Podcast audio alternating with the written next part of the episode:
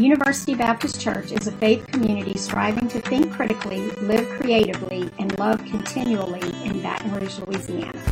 We gather on Sunday mornings at 5775 Highland Road between Lee Drive and Kenilworth Parkway.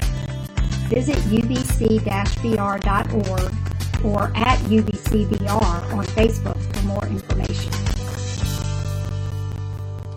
Did you ever play the soda tab game when you were a kid?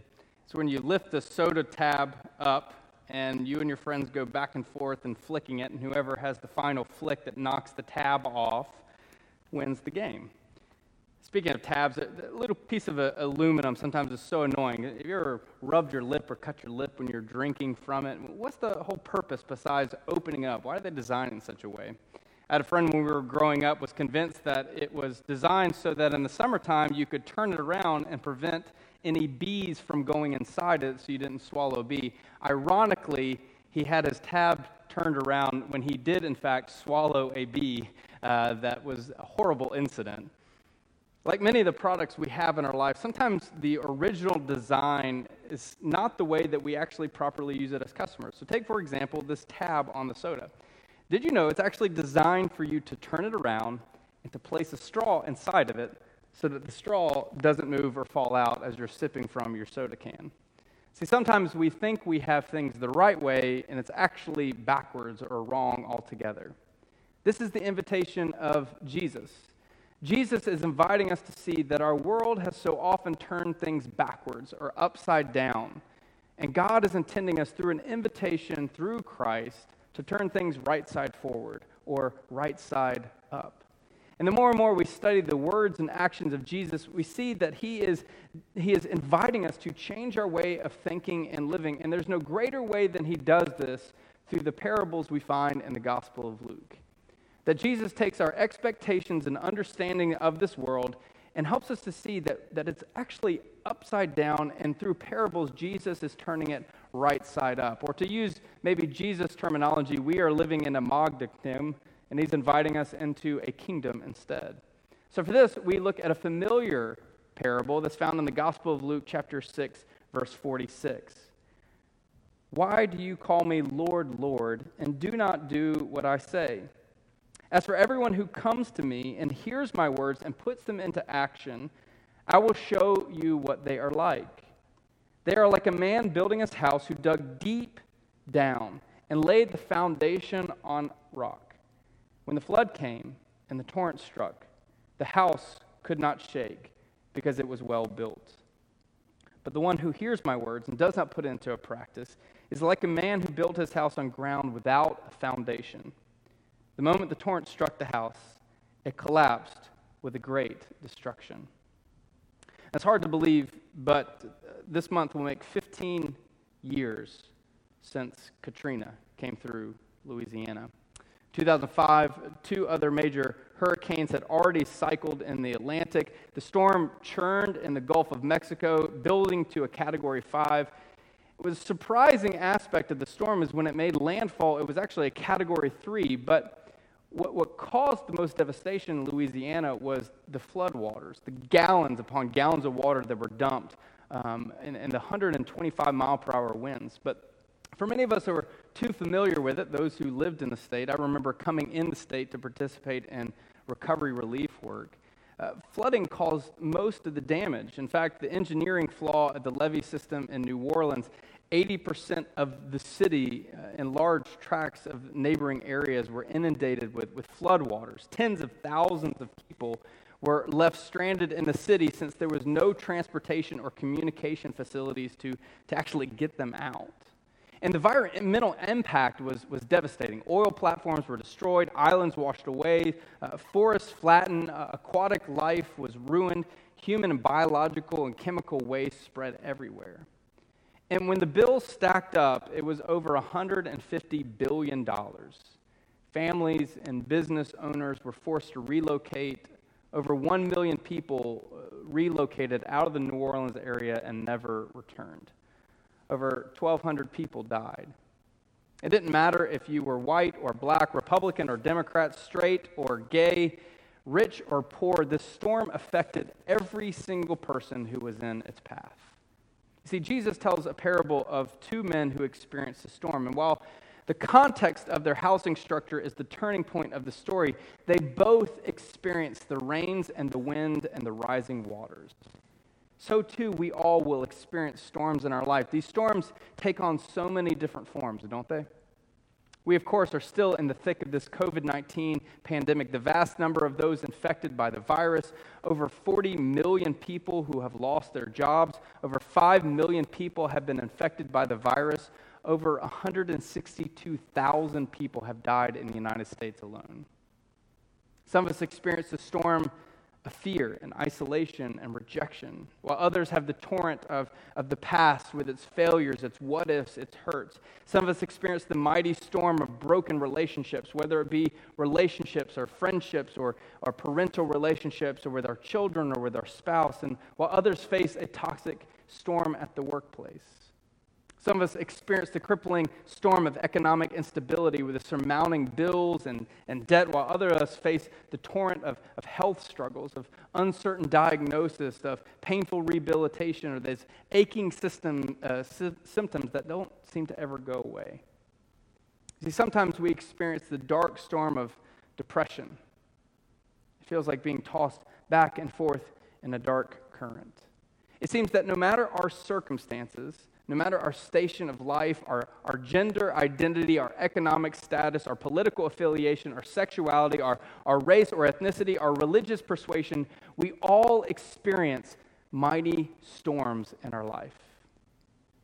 One of the first things that when you come into the Baton Rouge area, you, you notice when you drive through is the Capitol building.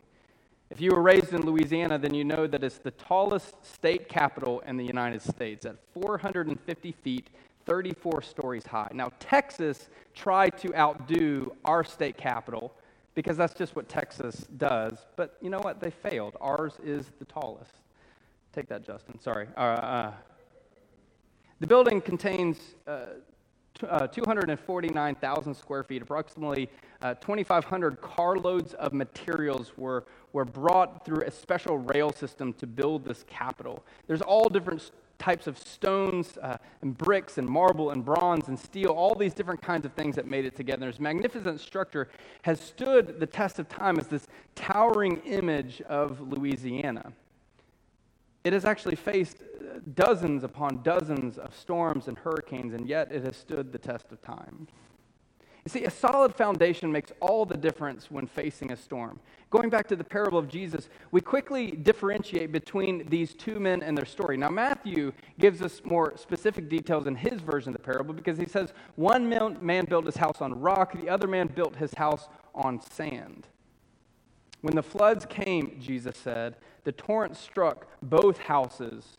One shook and stayed in place, the other collapsed in the mighty storm. You see, there is different kinds of foundations that we can build in our life. Sometimes you can lay a foundation and it doesn't work the way you plan for it. So, take, for example, the Tower of Pisa.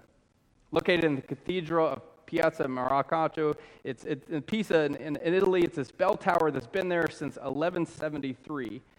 Do we mention that the uh, Italian word for Pisa is actually marshy, marshlands? That's actually what it stands for, and that's why it leans. You see, the original uh, architect who built it didn't calculate for the foundation settlement in marsh lands.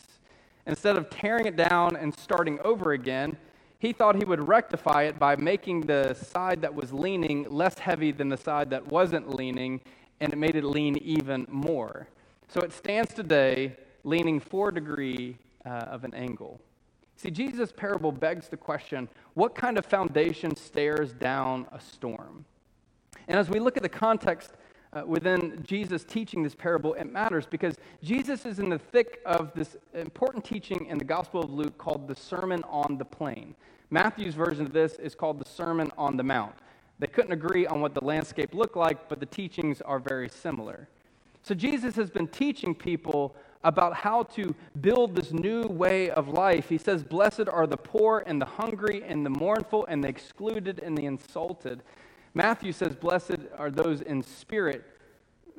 Luke just says, Well, actually, no, we're just talking about those who experience those things in their life. He tells people that they ought to love their enemies. But unlike Matthew's gospel, where he ends it right there, Jesus goes as far as saying that you not only should love them, but you should serve them, bless them, pray for them, and do good for them. Because how easy is it to love those who already love you back? Jesus has this crowd of people around him, and he calls them to resist the impulse to judge and condemn other people. Instead, he calls them to this profound sense of mercy and grace and forgiveness, to, to not be a judge in people's life, but instead to extend to them love and forgiveness. And Jesus wraps up this parable by teaching, wraps up this teaching by telling this parable As for everyone who hears these words of mine and puts them into practice, I will show you what they are like. See, the foundation that can stare down a storm is one built on the foundation of Jesus' words put into action.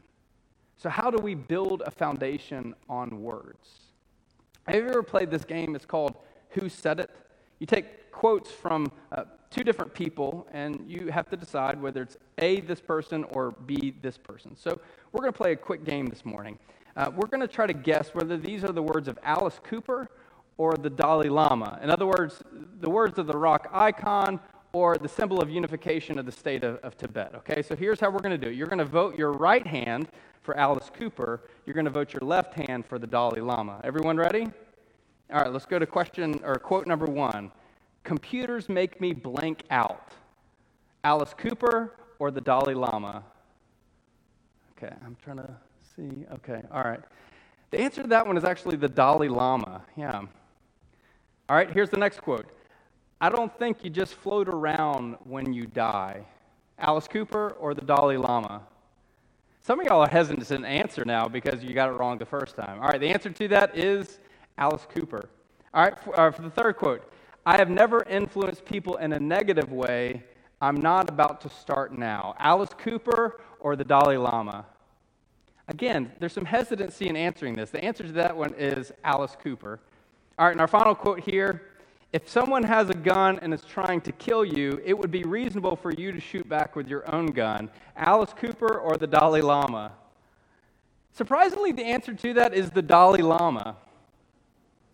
You see, what if we played this game with Jesus' words and the words of someone else? Would we be able to pick them out?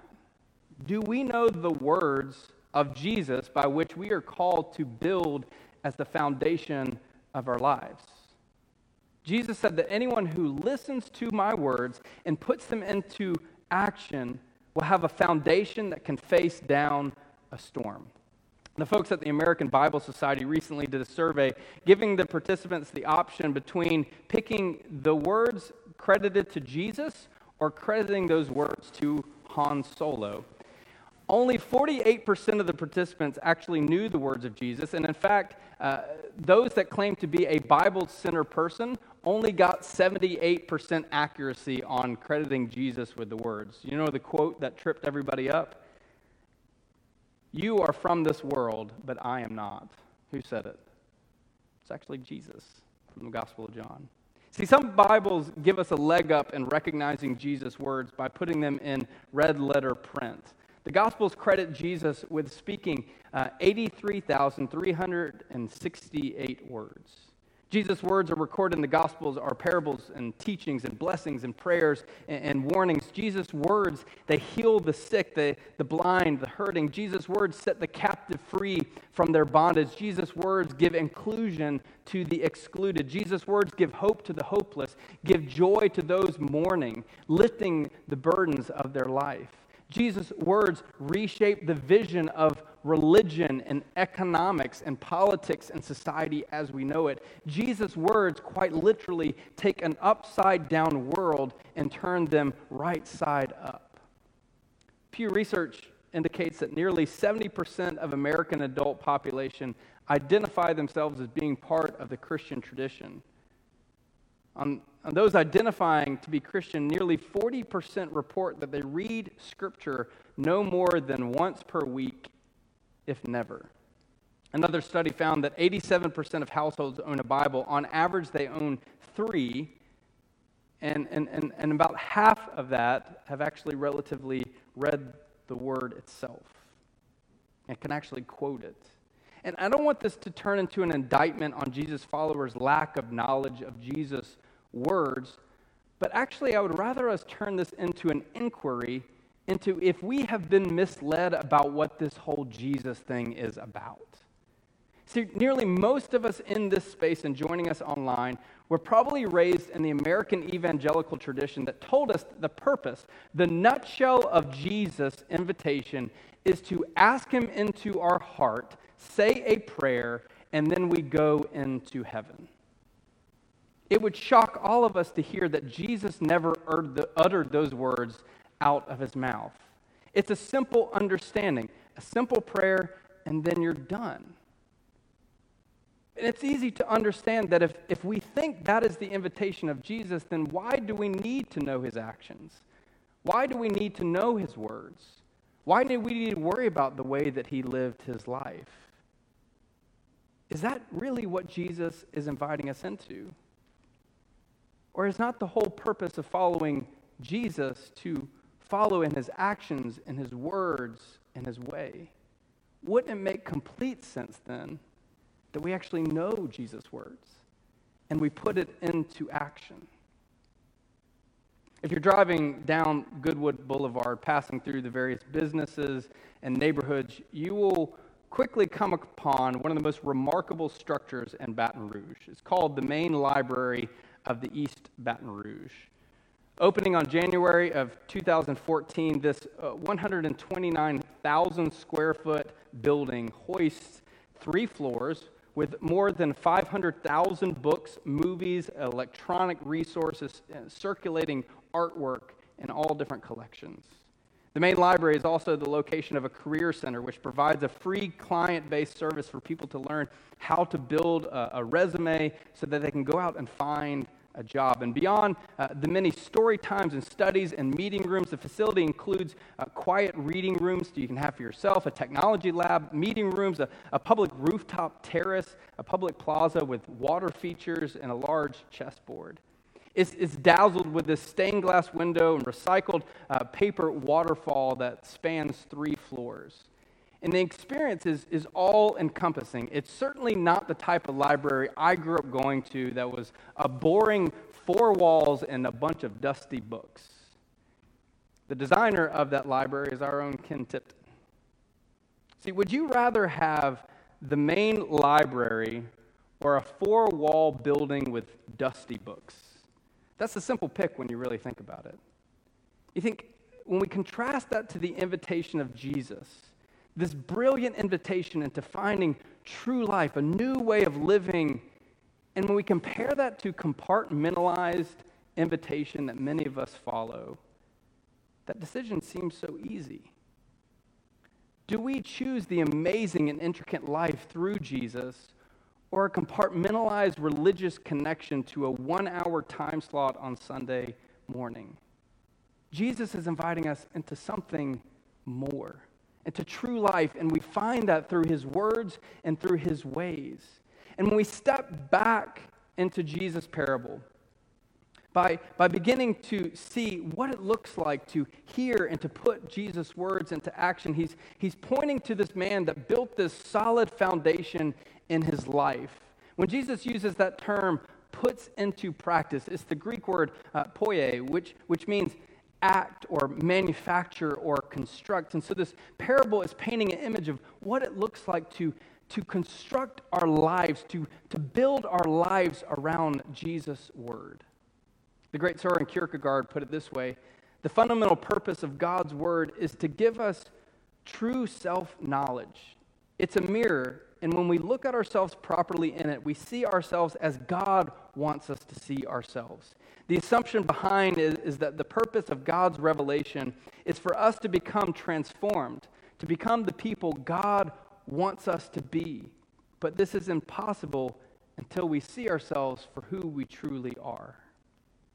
See, I, I think constructing our lives around Jesus' words means that we open ourselves up to the word and we consume it in our lives. This means we move beyond the cherry picked verses that we all know John 3:16, Philippians 4:13, Jeremiah 29:11. Instead, the invitation of Jesus is to know those verses, but know what's going on in those verses. Instead of just beginning to pick out those verses, we begin to immerse ourselves into Christ's word, bathing ourselves in it, consuming it, allowing it to illuminate our lives. Daily, we participate in this process of journeying with God and knowing God's word within our heart and our mind and our soul. What would it look like if the 40% of American Christians that rarely, if never, open the Bible, what if all that changed?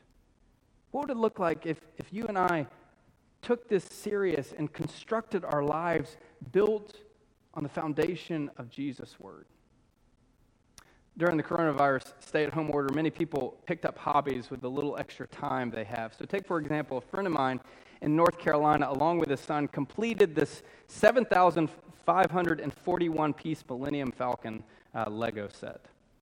Now, the retail price for this is $799. I'm not saying if you love your pastor, uh, but I'm just throwing that out there. If you ever played with Legos, then you know it's not just a box full of pieces. It comes with this building instruction booklet that walks you through every single step. And the one for the Falcon is actually several hundred pages long. Now, why do they provide this book? Well, it's simple. Do you want the Millennium Falcon to look like a jumble of parts when you're done? Or do you want to make it look like the vessel that ran the Kessel Run in 12 parsecs? The answer to that is really simple. See, the guidebook is there to help lead you into success, but you have to choose whether or not you will put its wisdom into action. See, the key phrase from Jesus' parable doesn't end with anyone who hears my words and that's it. Instead, it says, anyone who hears my words and puts them into action. James puts it this way He says, Do not merely be listeners of the word and so deceive yourself. Do what it says. Anyone who listens to the word of God but does not do what it says is like a foolish person who looks at himself in the mirror and after looking at himself, walking away, forgetting what he looks like. So, what are the words of Jesus that give shape to our life? Jesus said, The, thief comes to steal and destroy, but I have come that you might find life and have it abundantly. Jesus said that I've told you these things so that in me you might have peace. In this world you will find trouble, but take heart, for I have overcome the world. Jesus said, Do not worry about tomorrow, for tomorrow will bring its own worries. Today is a trouble enough on its own. Do to others as you would have them do to you. This is the essence of what the Bible teaches us. What do you benefit by gaining the whole world and yet forfeiting your soul? Come to me, all you who are weary and heavy burdened, for I am gentle and humble at heart, and you will find rest for your soul. For my yoke is easy and my burden is light. The Spirit of the Lord is upon me, and has given me power to preach good news to the poor, to recover sight for the blind, to give freedom to the captive, to set the prisoner free. Blessed are the poor, the hungry, those who weep, the merciful, the pure in heart, and the peacemaker. Seek first the kingdom of God and God's righteousness, and all of these things will be added unto you. You cannot serve two masters. You will either hate one or love the other. You cannot serve God and. Do not worry about your life. What you will eat, what you will drink, what you will wear, for God loves you and will give you all of these things. The kingdom of God. The greatest is not who exalts themselves, but those who are humble. Therefore, I tell you, go and make disciples of all nations, baptizing them in the name of the Father, Son, and the Holy Spirit, teaching them to obey everything I have commanded you, and surely I am with you always to the very end of the age. And one of my favorite quotes from Jesus in the Gospel of John and they will know you are my followers by your love. So we set out to build the very foundation of our lives in our heart and our mind and our soul through Jesus' words. May we recognize that we will never get it perfect or 100% right. But that's when the most remarkable words of Jesus are fulfilled in our life through God's merciful and compassionate grace that seeks renewal within us again and again. As we've seen through the parable of the two builders, through story, Jesus is turning a backward world in the right direction. As Ralph Waldo Emerson put it, the foundation of a person is not in matter, but in spirit. May we come to see that Jesus desires to course correct in our lives and in the world. May we come to see that to follow in the way of Jesus is by putting his words into action, building within the very foundation of our life so that we can stare down whatever storm comes our way.